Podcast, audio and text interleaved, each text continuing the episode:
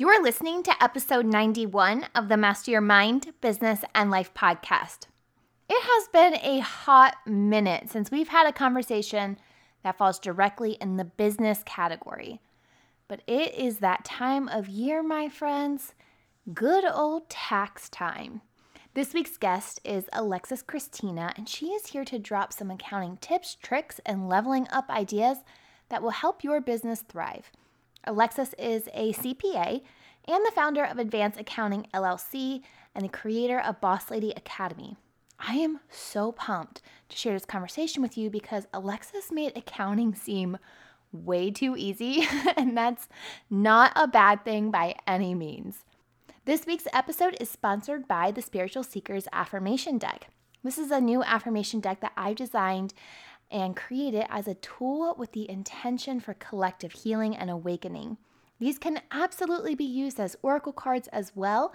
They're about three and a half inches by three and a half inches and have rounded edges, and they're made in the U S A. When you pre-order this deck, you will receive free shipping, plus you'll be the first to know about another project I am working on. For pre-orders, visit Lauren Smith Biz dot com and scroll down until you see the pre-order portion. Okay, are you ready to meet Alexis and master the world of accounting? You know what to do. Tune in, turn it up, let's go. You're listening to Master Your Mind, Business, and Life. Conversations with everyday world shifters, truth seekers, and rule breakers. Here's your host, Lauren Smith. Hey everyone, it's Lauren Smith. Welcome back to another episode. Today I am joined by Alexis Christina. Alexis is a C P A, the founder of Advanced Accounting L L C, and the creator of Boss Lady Academy. She is dedicated to helping fast-growing businesses as well as startups maximize their business profits. Alexis, welcome to the show. Thanks for joining me. Hi, thank you so much for having me. I have to say that accounting has always been my biggest pain point in business.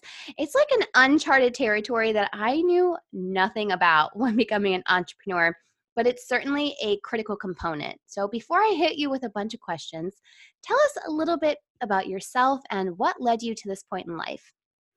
Sure. So I had my bachelor's and master's in accounting, and then I did the whole corporate life, um, although I only ever worked for small businesses. So I never worked for like a giant Like I never had a cubicle. It was always like a small office. Right. Um, and I loved that because I kind of feel, and, and this is totally like a generalization, which I shouldn't do, but I feel like small businesses are just, I don't know, more like personalized, you know, oh, you're not, sure. not like a number, you're like a person and everybody cares about you and you care about everybody. And it's just a nice like family environment. So I loved working with small businesses. And then I started working from home as a controller for a website security company based out in California, and I'm in Florida. So that was um, a really fun way to kind of learn the whole remote online space. And then from there, they got acquired. So And as the controller, I'm one of the first people to know, and I kind of knew that I had to make a decision of like, do I want to work for this bigger company that, you know, acquired the smaller company I was working for? Um, I might have to relocate across the country if I did want to do that. And I kind of took the opportunity to be like, you know what? I am going to follow my lifelong dream of being an entrepreneur and help other entrepreneurs in accounting. And so that's what I did. I love that. And I love that you just stay true to yourself in the moment where you had to make a judgment call of, of where your life could go next. Yes, exactly. And it was like really difficult. I started actually, um, I got my C P A license during that time. It was a transitional time of about two years of the company getting acquired and everything getting integrated and stuff.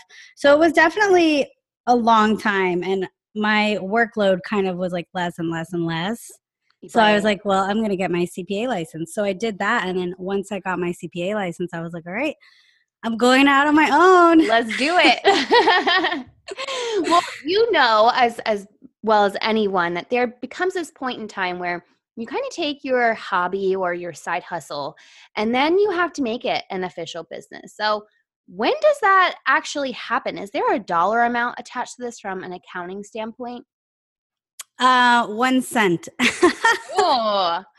Yeah, even if you are doing a side hustle, even if you consider yourself a freelancer, you definitely want to treat your side hustle as a business from day one, even before you start making money. Once you start investing in things, that's ultimately, it is a business. You know, to the I R S and to the state, it's a business. They don't care if you're outside selling lemonade for fifty cents. Right. Um, it's a business. So you do need to register with the state, um, and each state is different. And so that's like a whole other rabbit hole. But um, yeah, and then and then when you start talking about the I R S, there is the difference between a hobby and a business. But the only difference is that if you have a hobby, you're not allowed to have deductions that are above your income. So you basically will just be allowed to break even. Whereas mm. if you have a, you know, business, um, then, then you would be able to deduct a loss, but you have to be careful with that, because if you deduct a loss in too many years, then the I R S is going to be like, okay, no, you are a hobby and you'll never be able to d- have a loss again. Mm. So that's kind of where the difference comes in. It's really not that much of a difference at all. So yeah, from day one, you are legit. Yeah. So do you suggest that, because I know a lot of times people don't know where to go. You know, this is very new to them. They're like, okay, sole proprietor, L L C, corporate, you know, like uh, yeah. where do you start and how do you know you're making the best decision for your company's growth? Definitely start at your state's Secretary of State website. There's usually a link or um, some kind of button there that's like start a business, and it will kind of tell you what you need for each type mm. and the cost and all of that. Yeah. So is L L C typically the, the better way to go over being a sole proprietor? Even well, if you I are, mean, you know, a, a sole L L C member? Not always. It really depends. And this is kind of the difference. The the main difference between an L L C and a sole proprietor, pretty much the only difference is the limited liability. It's called L L C, which means limited liability company. And so basically what that means is if someone sues you or um, or you default on a loan, then they cannot come after your personal assets, like your house and your car and your personal bank accounts. Now, the catch with that is you definitely want to have your bank accounts separate, because a good lawyer, if you're sitting there mixing your business and personal, a good lawyer would be like, wait, they are not separate. So we can go after their home assets right. and their house and their car. So that's the difference. Um, I would say always start out as a sole proprietor, and you don't really have to do anything for that. I mean, the second that you sell anything, you're automatically a sole proprietor. Mm. Um, and then, of course, you do want to look at the Secretary of State website to see if in your county or your city you need to have an additional license to sell anything. That's kind of like separate. But according to like the I R S and the state, as soon as you start selling something, you're sole proprietor. So different states have different costs to become an L L C. So like, I think in California, it's like eight hundred dollars per year. True. And in Florida, it's fifty dollars. It's stupid cheap in Florida. It's like, it's, it's like actually, fifty dollars. Yeah. It's actually one of the reasons I started my business in Florida. I was actually living in Maryland at the time, and I knew I was going to be making the move to Florida within the next year. So I flew to Florida and got a U P S mailbox so I could have, you know, an official address. And I started the company in Florida because it was so much cheaper than doing it in Maryland. And I knew, of course, like this was my long-term goal. But yeah, it is a significant cost difference. I yes. had no idea California was so crazy, but of course they are. Of course. Yeah. So that's that's definitely one of the considerations that you want to make. You know, I always say start start out as a sole proprietor. You know, check to make sure that you have all the licenses you need if you need extra. Most states you don't. Um, and then once you realize that you basically have proof of concept and you're like, you know what, this is, you know, going to be my business, and you start getting bigger and bigger, or you want to take a loan out, you know, those are the types of things that you want to think about. And then of course that you want to know the cost of how much it's going to actually cost you to become an L L C. Right. Right. Okay. So rolling into the questions I'm sure everyone wants to know about and is, you know, always trying to cover their bases on: taxes. Yep. What do we need to know about taxes, such as how much to put aside? So the general consensus is thirty percent. And the reason is because if you are an L L C or if you are a sole proprietor, your business is going to roll into your personal taxes. So everything's going to be kind of meshed together. It's funny because they make such a stink about separate everything, but then when you go to do your taxes, everything's like meshed. Yeah, so it's all one. It makes it, yeah, it makes it really difficult to know um, how much you're going to pay overall as a family mm. uh, with taxes. So they say thirty percent of your income. So that's um, fifteen point three percent. is going to be what your business is going to pay. So if you're, this is what I do. I kind of just, because, you know, my husband has a W two job, so he does withholding. Mm. So the difference here is, let me, let me back up a second. So withholding, if when you have a regular job and you get a paycheck, you have withholding, which is basically prepayments of your income tax. Right. Whereas when you own a business, you don't have that. And that's why a lot of business owners end up paying, because you're not prepaying anything. Right. So it's important to estimate that. And the the amount that your business is going to pay is fifteen point three. That's the self-employment tax rate. Yeah. So then I could see, like, if you're not putting that aside and you get hit at the end of the year with oh, taxes, yeah. You're like, yeah. And I mean, if you just kind of want to worry about your business, and then, you know, because your spouse has, um, a W two job, or you have another part-time job where you're getting a paycheck, then a lot of times you're kind of, you know, meeting the prepayments where you're not necessarily going to have to pay, but in your business, you're always going to have to pay. Right. So fifteen point three is what your business is going to pay. And then they say to add um, ten percent for your personal. So that's like for the W two job, if you if you didn't withhold enough, or if you have other income. There's just so many variables. So it's difficult to estimate that. And then five percent if you have state taxes. Now, some states don't, like Florida does not have state income tax. So we don't have to Not worry, worry about, about that. that. Not going to hate on it. Generally, as long as you have, if you're looking at, at your business as a separate entity and you're like, okay, my business is going to pay fifteen point three percent of the profit. Mm. So you definitely want to be keeping track of your income, definitely want to be keeping track of your expenses. And then that profit, fifteen point three percent of that, your business is going to pay in taxes. And then you have the complication of your personal. So yeah, that's the story there. Yeah. So that's where the thirty percent comes from. Yeah, that makes sense. Thank you for, for breaking that down in a really easy way. Should we be submitting quarterly taxes or just wait until tax time?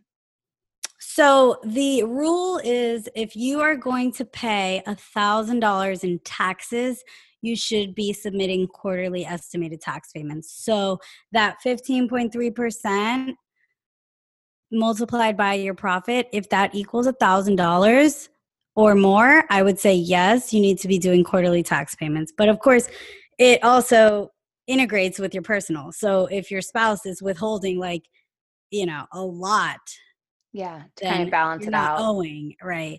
So, but I always, I always just want the business to be separate. So I say, if fifteen point three percent times your profit is a thousand dollars or more for the year, yeah, then yes, you definitely want to be submitting quarterly estimated tax payments.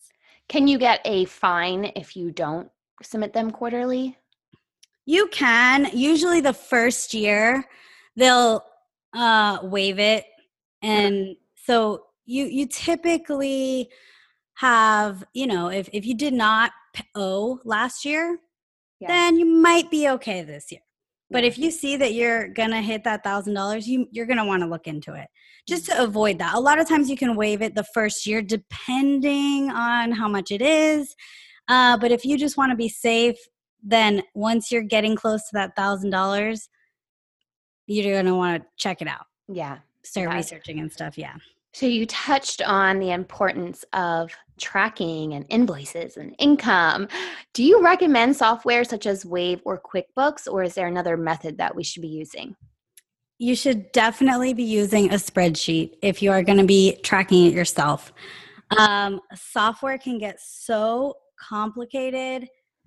I don't even know where to start. I could I could go on. But yeah, so so software's um When, when you're using Wave, for example, you can uh, invoice people, and then what your software does is it recognizes that as income. And then when someone pays that invoice, then it recognizes it as income again. Mm. And also the same thing with, with bills. So people like to input bills so that they're reminded to pay it, or they're printing checks or whatever. But if you're not matching it correctly, you could be double booking your expenses. Ooh. And double booking your income, which is way worse, because then you're going to pay tax on that income, and the I R S is not going to come back and be like, oh, you paid extra because your record keeping was wrong. Right. Oh, boo. So, yeah, a spreadsheet is just so easy.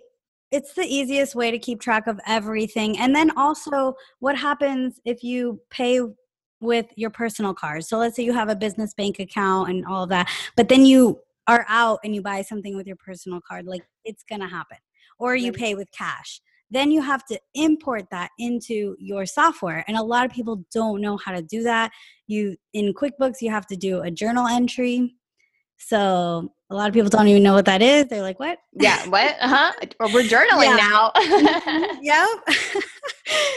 So, so just it gets, keep it simple. It gets complicated. Exactly. Just keep it simple. Do months at the top, you know, um, enter your income on a monthly basis, enter your expenses, no matter where they came from. And the same thing with your income. Like a lot of people have multiple gateways. So if you have like Stripe and PayPal, you know, and it's all like mixed in with your software, uh, it just gets complicated. Yeah. Um, With with a spreadsheet, you literally have the freedom to do anything, and you can keep track of everything just so easily. Now, let me ask you this from a personal standpoint. If I was a client and I came to you and I had a spreadsheet, what would just like make your accountant heart flutter? Like, what could I do right as a business owner to make your job easier? Um. Well, if you have a spreadsheet and you kind of have everything in categories, that is amazing, because mm. that's that's ultimately what you want. And you don't always have to. That's the other thing with software, is that when you when you get into a software, it has all of these categories that maybe are not relevant for your business. So I always use the example of like a hairstylist and a realtor. Like a hairstylist is going to have a category that says shampoo expense. Right. You know, a realtor is not going to have that. Right. You know? But when Hopefully you Hopefully not. Yeah. yeah. Well, they could, but they're not going to be deducting that. Right. So, in in a software, everything is just so generalized, mm. you know, and so it's not custom, and your your categories really should be custom, and then it's your either the software that you're using to do your taxes or the accountant that you use. It's kind of their job to figure out which category on the tax side it goes in. Um, but ultimately, if you have categories, that makes me happy, Just, especially if they're custom categories, because then I know exactly what's going on. If you use the software and you have shampoo expense, you where are you going to put that? Like you kind yeah. of are just like, uh, office expense. And then as an accountant. Yeah, exactly. And then as an accountant, I'm like, wait, that's not really an office supply. That's like its own right. custom thing. Right. That makes sense. That makes sense. Yeah. I have to keep that as a, a note. There also comes this point in a business where we just have to grow and outsource. So let me hit you with one last question, but it's going to be a two-part question. Okay. How do we know when to outsource, and what should we look for in a C P A? So when to outsource, I would say we didn't talk about S Corp, but it, once you get to a point where you're able to pay yourself a salary, so you have enough profit to pay yourself like a paycheck and you're going to pay payroll taxes, you definitely want to outsource at that point. Mm. Other than that, just because it's very complicated on the on the tax side, there's extra things that you have to do for S Corps. Um, so once you hit that point where you're able to pay yourself a salary after your profit and still have a profit, um, definitely outsource. Other than that, it's about your time. So everything is time and money. And so before you hit that point, it's a personal preference, and it really just depends on if you have enough time to do it yourself, which a lot of times if you come up with a streamlined and customized procedure for closing the month, what we call, um, you should be fine. You could even hire like a V A to kind of keep up with it.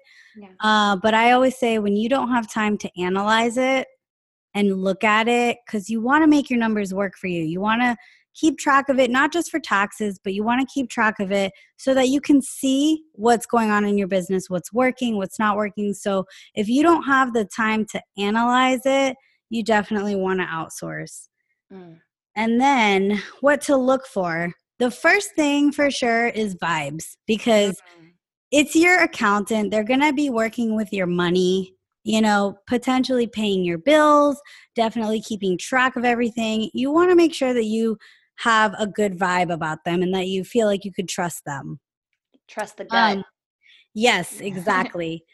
Other than that, I would look for credentials. Um, you know, how how much education or how much um, experience do you have to be able to do this? A lot of times I would say look for a C P A just because um, they basically have a license to protect. So they're going to be, you know, they're going to be trustworthy, right? Well, you know, right. There's always like those there's bad a, apples. there's, there's always a couple of people in every profession, you know? Yes. Majority. That's why you got to go with the vibes. Right.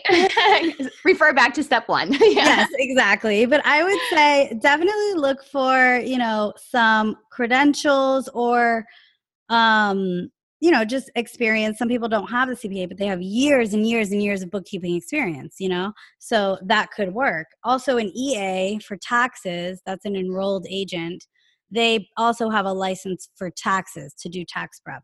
Mm. So those are the credentials. And then you also want to ask about what industry they work with, because in the example before, someone who works a lot with realtors may not know like the ins and outs of a hairstylist business. Right. So you want to ask about the industry, and that way, you know, you know that they're familiar with your type of business. Because they're helping you get the, the best return, essentially, and making sure your money game is right. Exactly, exactly. And also helping you to understand like the other side of it, mm. which is, you know, um, analyzing your profit for you as the business owner, as opposed to just for taxes. Yes. You definitely want to be looking at your numbers and, you know, realizing how your decisions are affecting your profit. Ooh, good way to look at that. I love it. Alexis, this has been so informative. I know our audience is going to want to learn more. Where can they go to connect with you further? So everything for me is on alexis christina dot com, and it's spelled A L E X I S K R Y S T I N A. You can get to my podcast on there. I have a couple freebies that you can get on there, and that is going to be the best way to connect with me. Perfect. I will be sure to link that in the episode notes. Thank you so much for sharing your passion with us. I think all business owners can walk away from this episode feeling a little bit more prepared for not only tax time, but what to look for in accounting, and maybe not think of it in such a scary light. Yes, yes. Thank you. Thank you.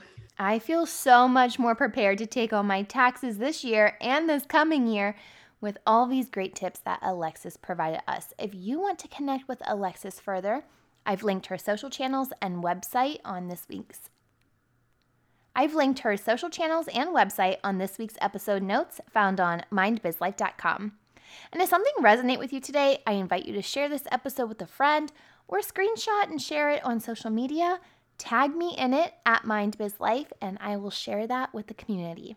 I'll see you back here on Friday for an episode of Fuel Your Life Friday, or next week for another conversation. Until then, remember, every level of life is an opportunity to grow. Be well, my friend.